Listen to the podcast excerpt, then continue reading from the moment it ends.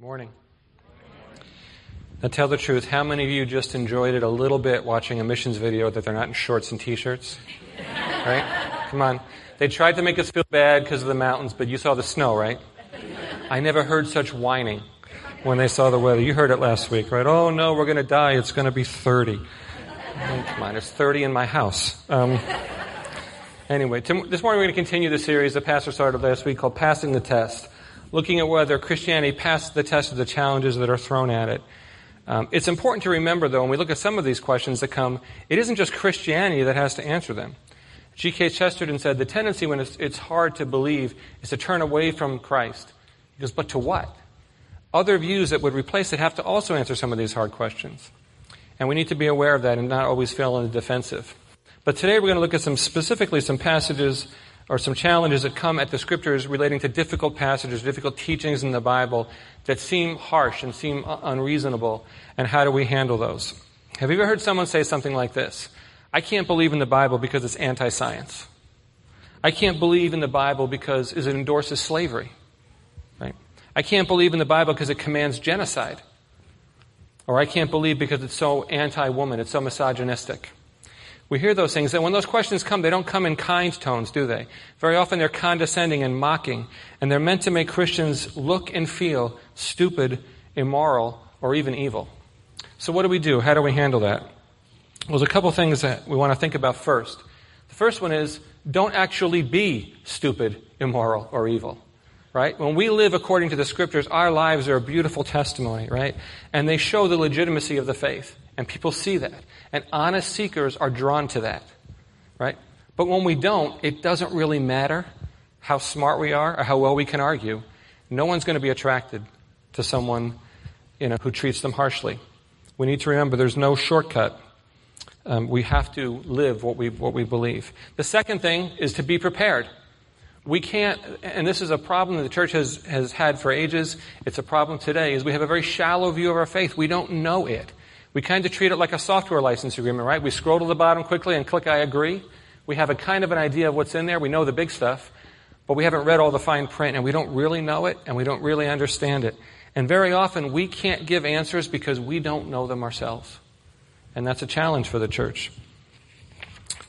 Uh, Pastor Barden referred to this a few weeks ago when he talked about, he mentioned the fact that if we don't get stuck on our walk with the Lord and we don't proactively seek to grow, and make and do the work that it takes to do that.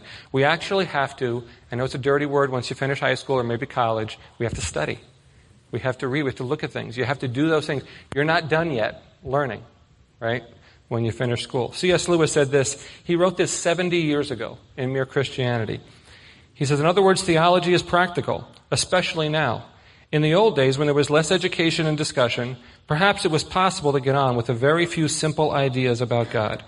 But it is not so now. Everyone reads, everyone hears things discussed. Consequently, if you do not listen to theology, that will not mean that you have no ideas about God. It will mean that you have a lot of wrong ones. Bad, muddled, out of date ideas.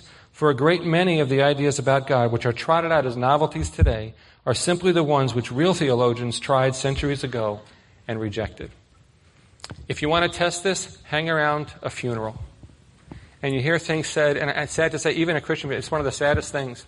People say things all the time, you go, that's not what the Bible says. And you want to be nice and you want to be kind, and I think the best thing sometimes is just to not say anything. But we know that there are times that we're sad because our life, uh, someone's reached the end of a life and they haven't served the Lord, and we know what that means. And that's sad. But you hear all kinds of things said, that's not exactly what Scripture tells us. And we have all kinds of ideas. We need to make sure that we study. And then the third thing is we have to understand the questioner. Who's asking? Is this someone who honestly is seeking truth? Or is this someone who's, who's angry at God? Maybe fighting. Maybe they're being haunted. Francis, Francis Thompson wrote a great poem called The Hound of Heaven, where he describes the Holy Spirit as a hound chasing down the alleys and down the labyrinthine ways. He says, following me, following me on my heels. Maybe that's happening, and so they're fighting against that because they're scared.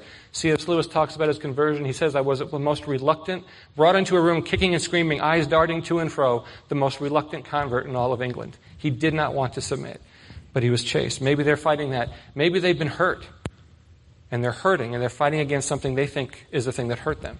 Right? Those, those three things require different approaches in how we handle people. Is this an intellectual objection? They really don't understand or don't believe. Or is it a moral rebellion? Aldous Huxley, who wrote Brave New World, before he became a Christian, said this. He said, I had motives for not wanting the world to have a meaning. I consequently assumed that it had none, and was able then to have, with no difficulty, to find satisfying reasons to believe what I wanted to believe. For myself, the philosophy of meaninglessness, or no God, was essentially an instrument of liberation, sexual and political. In other words, I could do what I wanted because I didn't have to be held to those standards. It's, there's no problem finding objections when you've already decided you're going to fight something. Right? George MacDonald said, by the way, Aldous Huxley became a Christian six years after writing that, um, because he knew the truth and he just was, he was running from it. George MacDonald said, to give truth to him who loves it not is but to give him more plentiful material for misinterpretation. Don't be drawn into an argument and a fight. What happens in an argument? Very quickly, the point shifts from getting to the truth to winning the argument. In effect, you're arguing about arguing, right? And you're trying to win. There's an old Indian proverb that says there's no point handing a man a rose to smell once you've cut off his nose. Right? If you, you could be the greatest debater, you can know all the facts, you can decimate someone. Are they going to listen to you after that? After you embarrass them and humiliate them? They're not. We need to be gracious. Um, also, we have to be aware of the periphery of the conversation. Who else is listening?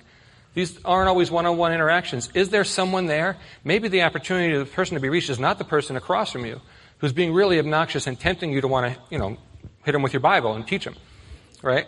Maybe it's the person who's listening saying, Yeah, I'd like to hear that answer or they're watching to see how you react and how you behave. We need to be aware of them. So we need to keep those things in mind as we approach these things, not be on the defensive. Understand who we're talking to and be prepared. There are some basic principles in Bible interpretation, what we call hermeneutics. It's just basically understanding what the scriptures are and a right interpretation of what they're meaning. And I'll go through just three of them here. Um, the first is we have to understand what the Bible is and what it isn't. The Bible is a library of books, it's not a book. And we have to be aware as we interpret it that that's, that's what's going on. There are 66 books written over 1,500 years, over four authors, three continents, three languages, many different circumstances and, and places in life of the authors, um, literary styles including personal correspondence, historical, um, uh, narrative, uh, poetry, songs, all of those things, we treat them differently. We interpret them differently when we look at ancient literature, and we should do the same with the Bible. We don't treat songs like their historical narrative. So the Bible's a library, not a book. It's written for us, but not to us. There is no epistle to us. And there, there's nothing written to me. But it's written for me. It's authoritative. The Bible tells us it's, it's inspired, and it's there for me. Um, we have to know it wasn't written to me at this time, in this place, in this culture, but is written to other people in other cultures at other times. I'm essentially looking over their shoulder, trying to understand what did this mean to them? What was the author telling them in their place? And now from that, we draw principles that we apply today. There's a difference between timeless and timely directions. For example, in the Old Testament, the Israelites are given specific instructions about the handling of the tabernacle really detailed. And if you read those passages, you wonder, why in the world am I reading this in my devotions? I don't have to carry the temple. I don't have to pack it up. I don't have to set it up. I don't have to do all these things. Why is this important?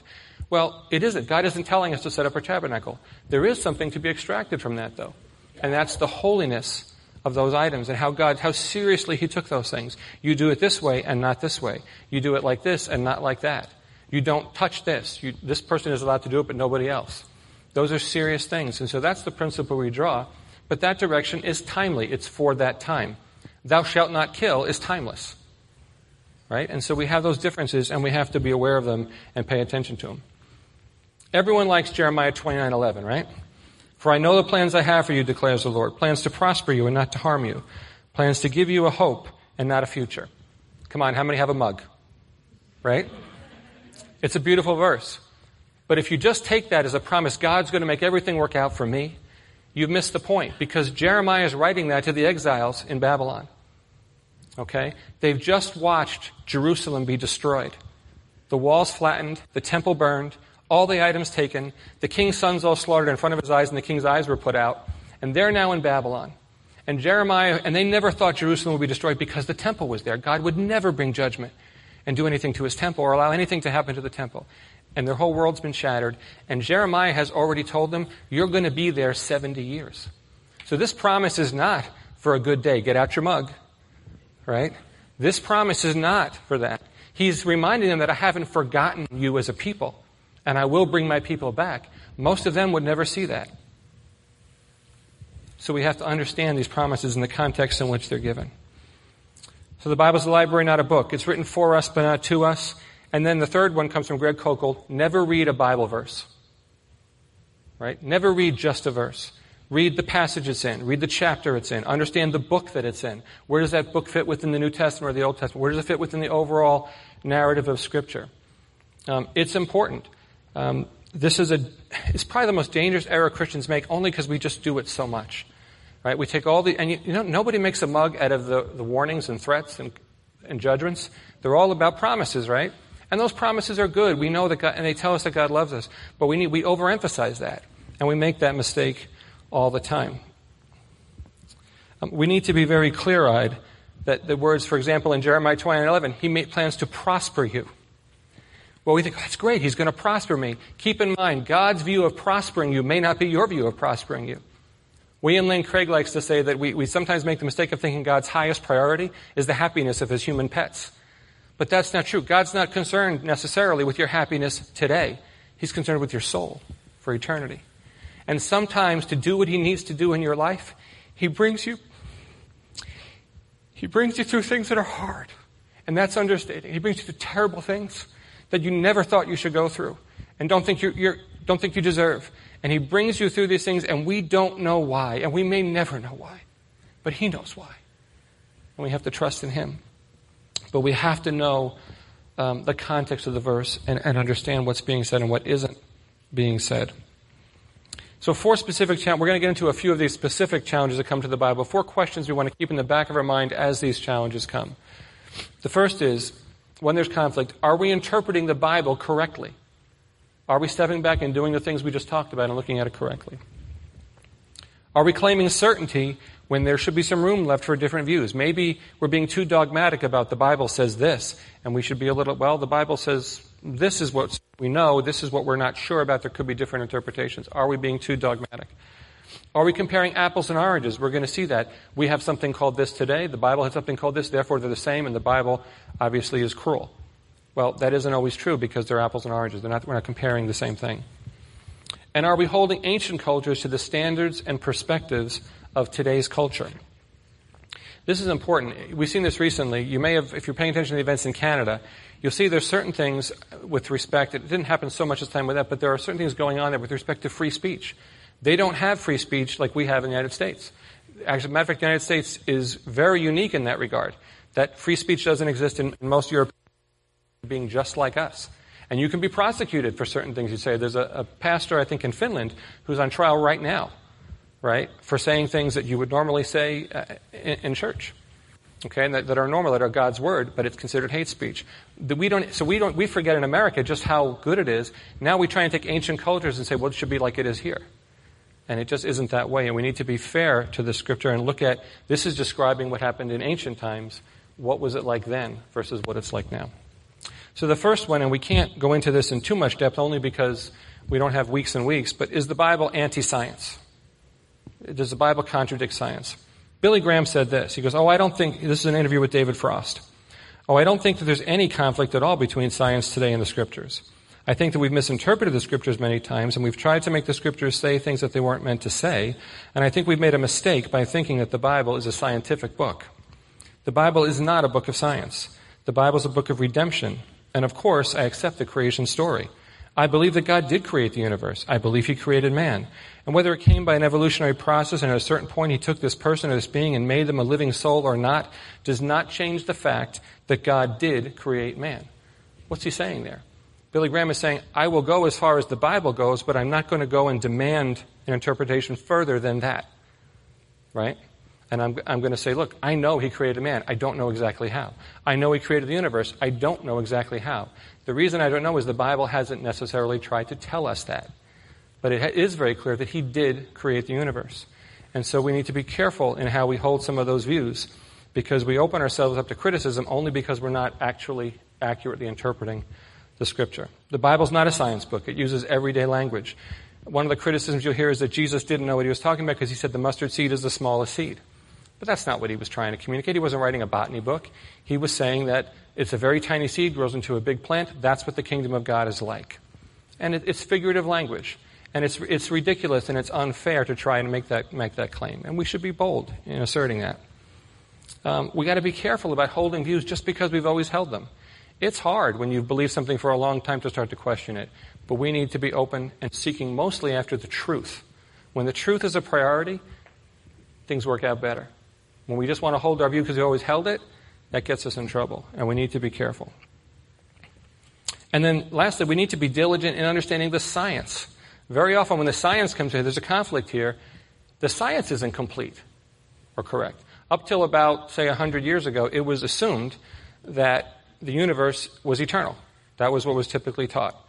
And there was some controversy. And then we found, through microwaves, background radiation, other things, it became clear that the universe actually had a beginning, which is very consistent with Scripture right? That's exactly what the scripture teaches. All at once, out of nothing, God created, right?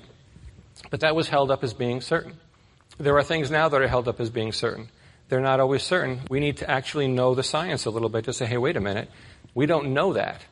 So you're making claims and saying the Bible contradicts it. Well, that might not be true. And we need to be careful. Um, an example of this could be the idea of the multiverse. Everyone's heard about the multiverse. Oh, it's absolutely true. There's no evidence of a multiverse. We can't if you think about it, it can't actually be proven because it's outside of this universe. It's just an idea that somebody has. And they'll do mathematical models, right? But you know, everyone, anyone who's done any modeling knows when you do mathematical models, there's a whole bunch of assumptions. And if you tweak those assumptions, the outputs are very different. So there's a lot of room for error, and we need to be aware of that. And we need to actually um, prepare sometimes. If we're in this discussion, if someone raises issues, it's okay to say, hey, you know what? I need to look into that and go back and do a little research and figure it out. There are sources available. The next question we reach, or we hit sometimes, is Does the Bible endorse slavery? Excuse me.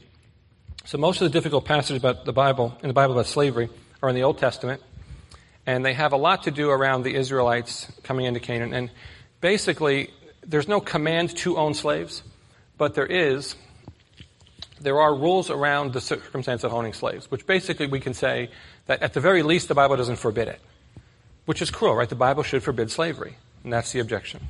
Okay?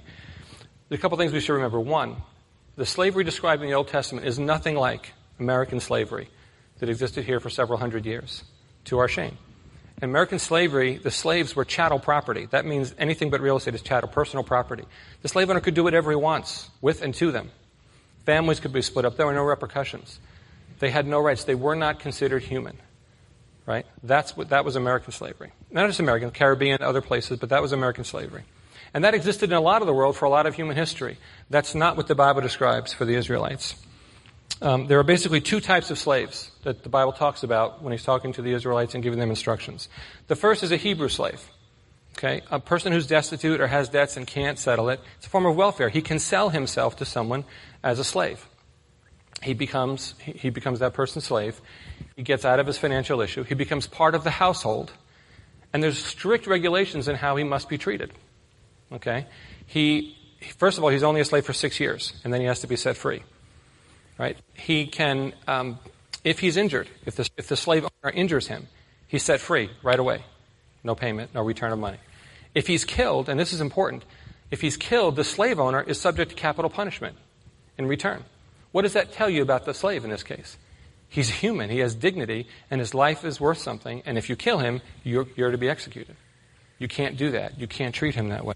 So it's actually a form of sort of like a welfare, social welfare system. And they were, um, very often, they would decide, and there's a provision for this, I think it's in Exodus 15 where it's described, after the six years, the slave could say, no, I don't want to leave. I want to stay in this part of this household. And it says specifically, because he loves you and loves your household. And then we're a little squeamish today, but they, we take, they took him to the doorpost with an awl, and they pinned his, through his ear the awl to the doorpost. And the imagery there is I'm attached to this household forever. I'm part of this family, and I come under its protection. And in that you exchange your work, but I come under its protection and, and choose to do that. And that was the ceremony you would go through, and that person would, would choose to stay there. It was voluntary. The second type of slavery were basically prisoners of war What happens with that? Now, you can imagine what happened to prisoners of war in the ancient world, right? It wasn't good. So again, this is a form, the Israelites were to be different. They were not to treat them like others did. They were to be taken as, as, as slaves, but they had the same rules about their conduct, other than the six year limitation. They were, they were not um, free after six years, but they were, the same rules about their treatment applied. If you injured them, you had to set them free. If you killed them, you were subject to capital punishment. So this actually was far better. What do you think would happen?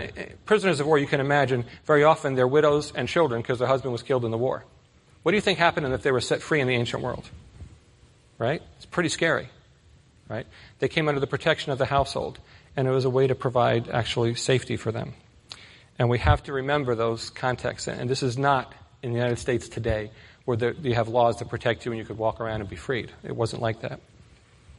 Uh, the next thing is does the Bible command, next, next big challenge, does the Bible command or endorse genocide?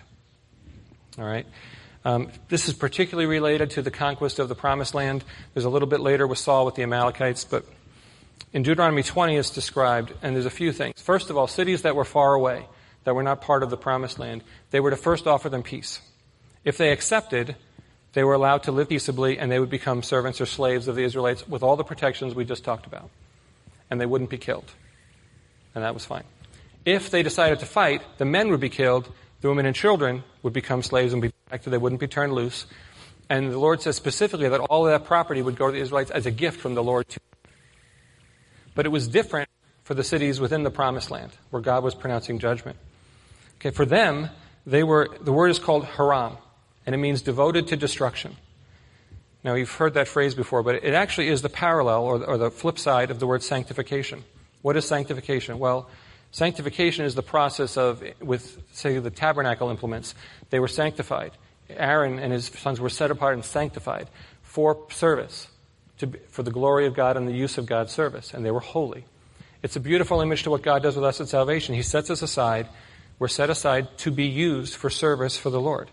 You know, we, we read that verse all the time. We like it. We're saved by grace through faith, and that not of ourselves. It's a gift of God, so that no one can boast.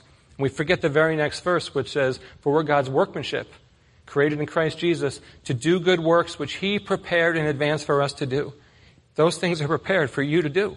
He's waiting for you to do them. He's waiting for me to do them. They're prepared in advance. We're set aside and sanctified to do those things in His service.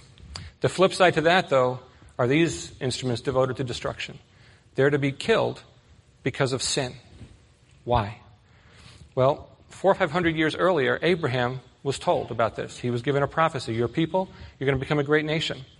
They're going to leave the promised land. You're going to be oppressed and mistreated in a foreign nation. I'm going to punish that nation and bring you out and bring you back here in, four, in over, a little over 400 years because the sin of the Amorites isn't yet complete.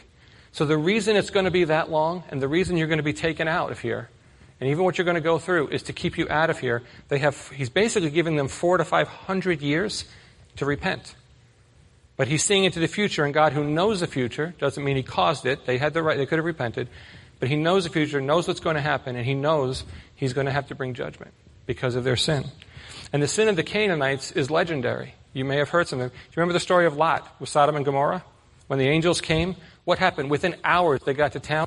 All the men of the town, it said, didn't say some of the ones or the bad ones, it says all the men of the town came out and said, bring them out to us so we can rape them. This was the, the stuff that went on. This was common in those cities, that type of sin.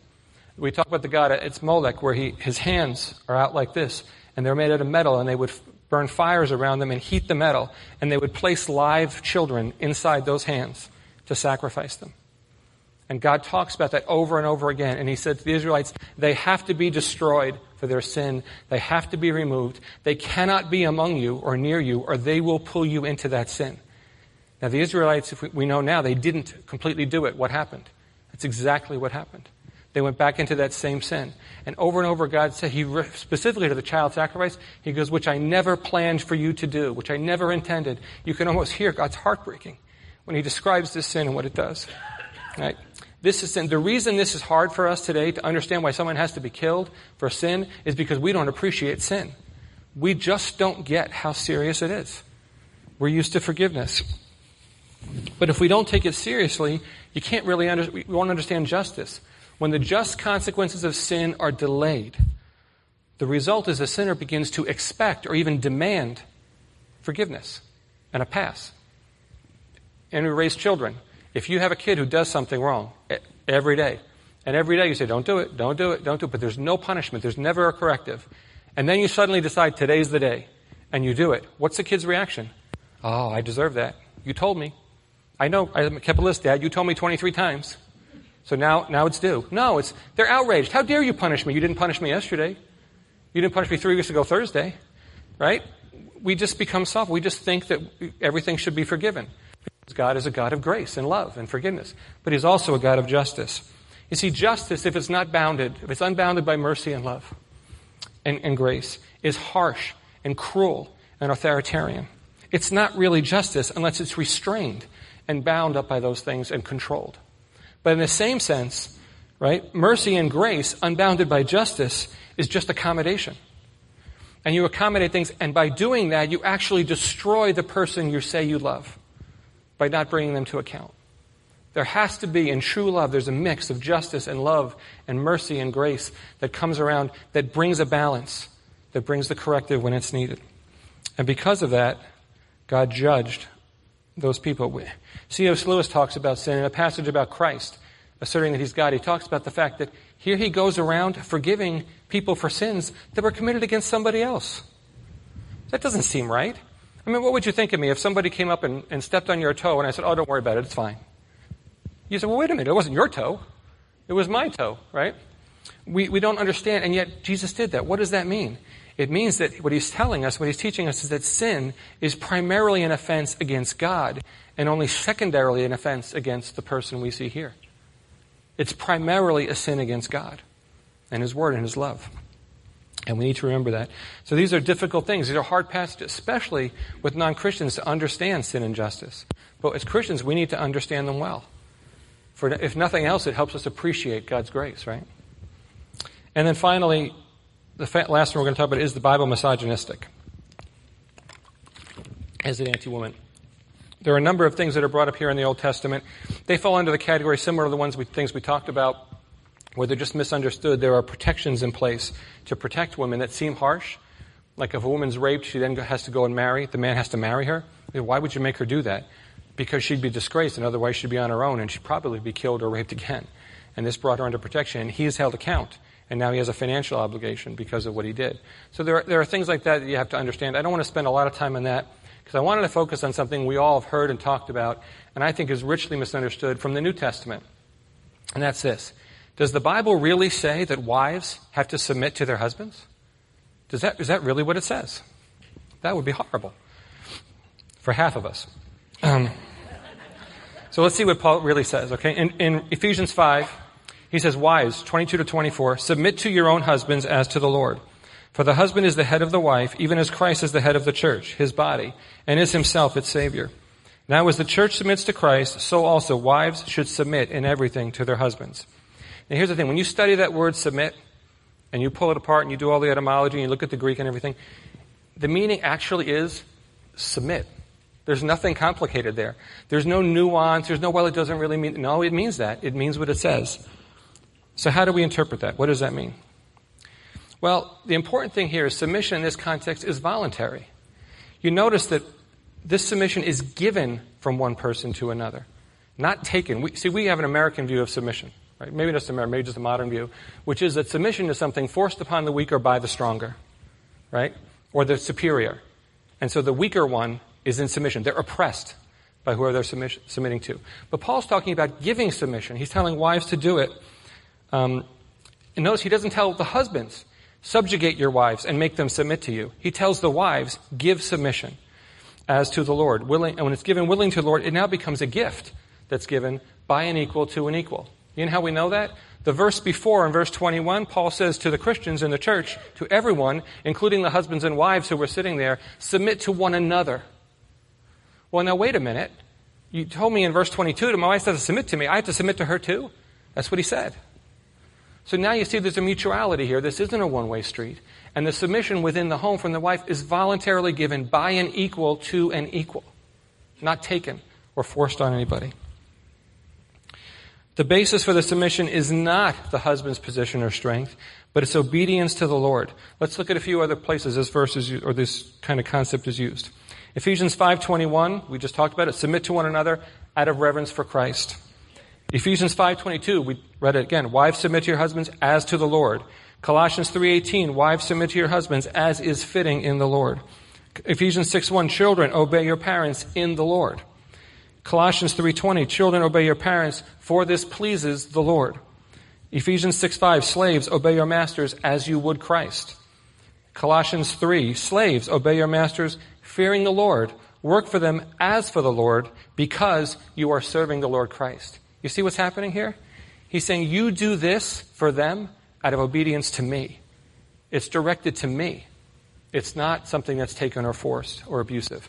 In other words, God did not, guys, give us the right to sit on the couch, put our feet up, turn on ESPN, and go, beverage! I'm, I'm, I'm reliably informed that's not allowed.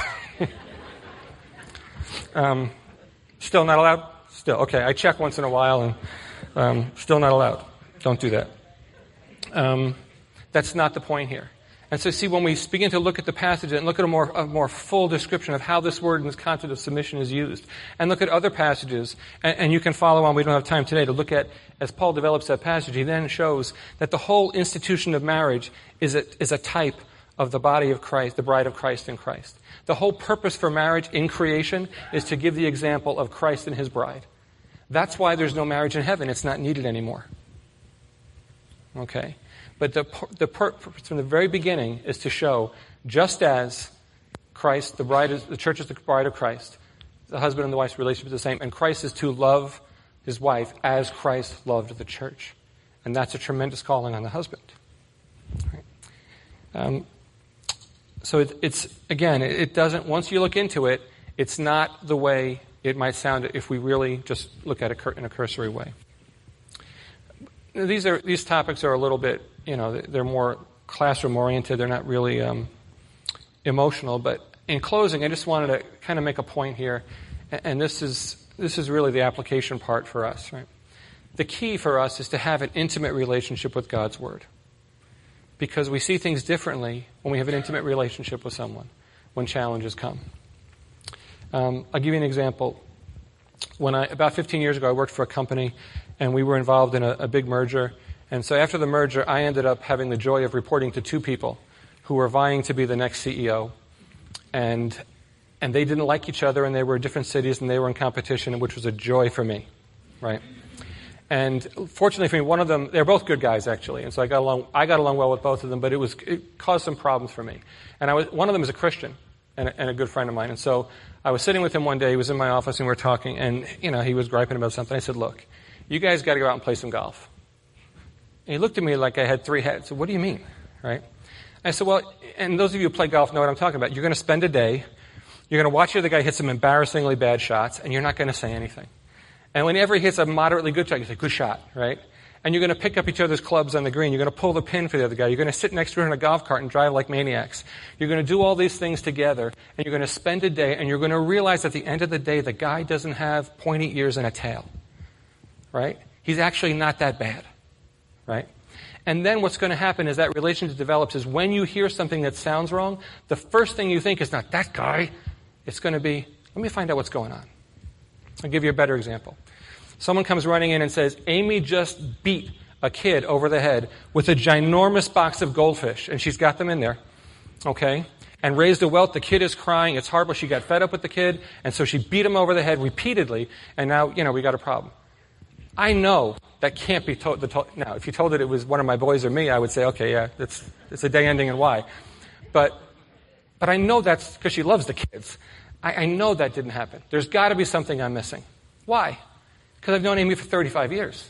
As a matter of fact, today, we've been married 33 and a half years.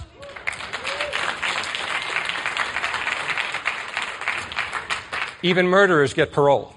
Um, but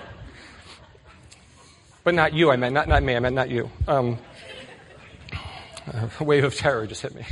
Um, but because of the relationship, because I know her, I know that can't be right.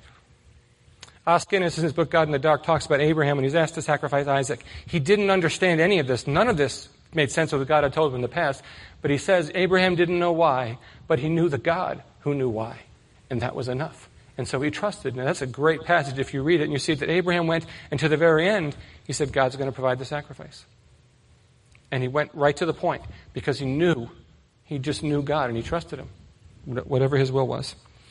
I want to close with this story. I read this story five years ago, but the challenge for us is to develop and to rekindle in ourselves a love for God's Word, a desire to learn it and study it. And be, these challenges are not a problem when you prepare, when you're prepared. But we need in our lives to be, to be, hold the Word so close.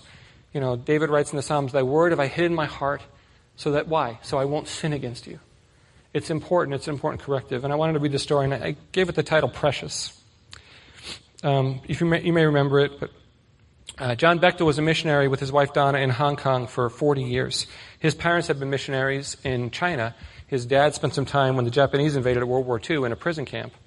But his mom, he and his mom escaped, and then he and his wife served for 40 years. In the mid 70s, he was visiting the city of Guilin in communist China with his wife and a friend named Gordon MacDonald and his son. And he was desperate. He wanted to meet a Chinese Christian. He knew they existed, that they were very hard to find. And he was desperate to meet one. And they brought some Bibles to give to them, made all these questions he wanted to ask. And one day, while he was out doing something, his wife met some Christians. He wasn't there. And she gave them all the Bibles. And then, she, in her excitement, she forgot to ask any of the questions that they talked about. And he came back and he missed them. And he didn't have his, his answers. And so he was very dis, you know, disappointed. And he went out for a walk. And he saw this woman walking who just seemed particularly stylish. So he went up to her and he said, Excuse me, do you know where I could buy some perfume? Now, he knew very well that at that time in communist China, there was no perfume, wasn't allowed. And so he knew that, but he asked her anyway. And she said, Well, and she went like, Oh, I can still smell it. She goes, But there is no perfume. And she told him what he already knew, that you couldn't have perfume. And he told her, I have perfume, hoping desperately his wife actually did. And I will give it to you if you can introduce me to a Christian. And she said, I know a Christian. And so they made the arrangements to meet that night, and she was going to take them to meet a Christian. John went back to the hotel, took his wife's nearly empty perfume bottle, filled it with water, shook it up, and they went that night to meet this lady. And they got to a two story house in a street, went up to a small room, a bed, a table, a chair, and a single candle. And they waited for the Christian to come back. And so he asked her, Can you tell me about this Christian that we're going to meet? So the woman says, Oh, everybody knows her. He said, Your parents own this house and all the property in this area.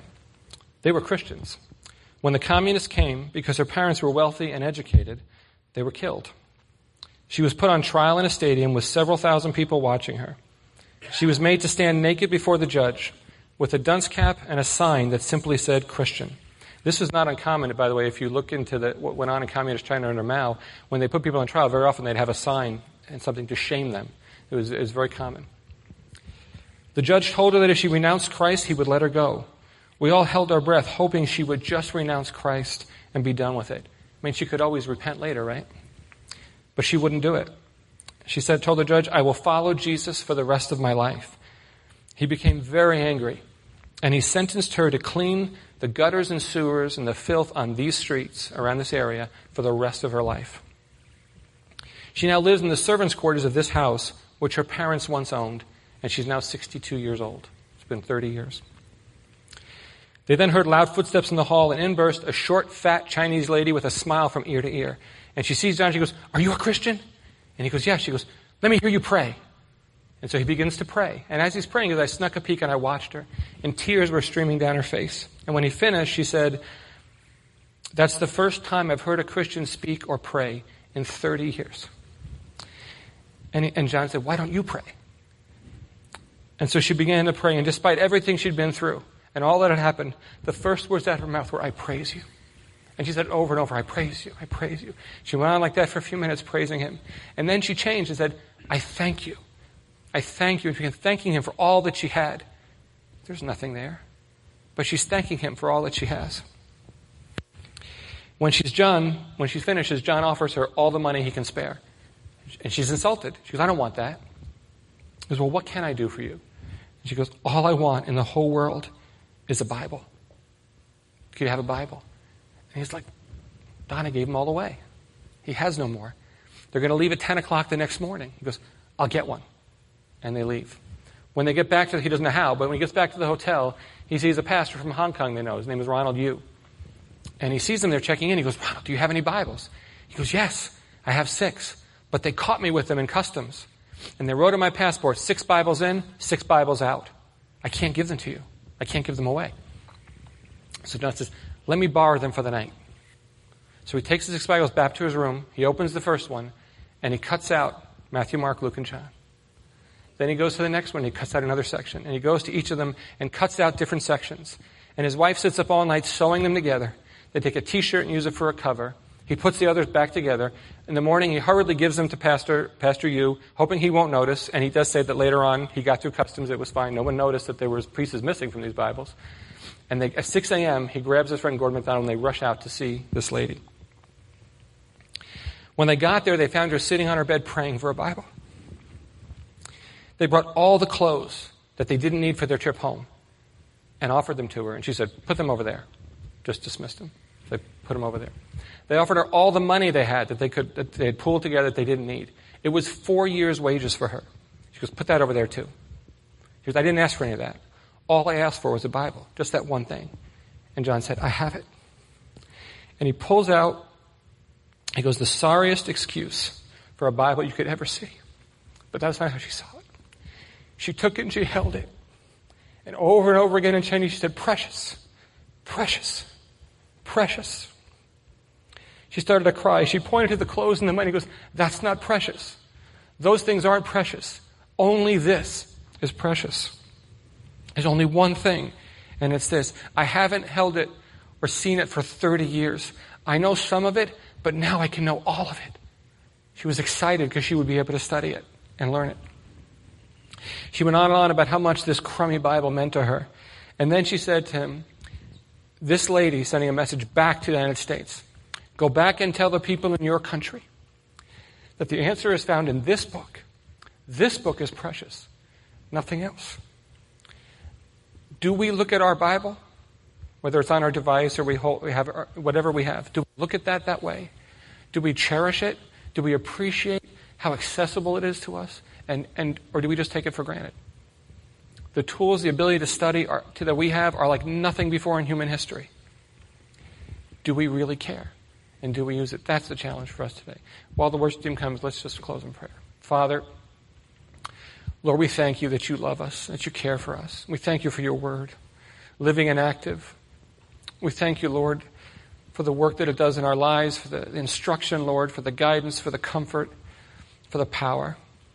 Lord, I pray that you would convict us, Lord, renew in us a love for your word, a desire to study and to learn and to know what it says, to cherish it above all else, to hold it precious, to cherish its teachings, and to let them work in our lives and shine through to others. Pray that you be with us, Lord. Challenge us, Lord. We thank you. In Jesus' name.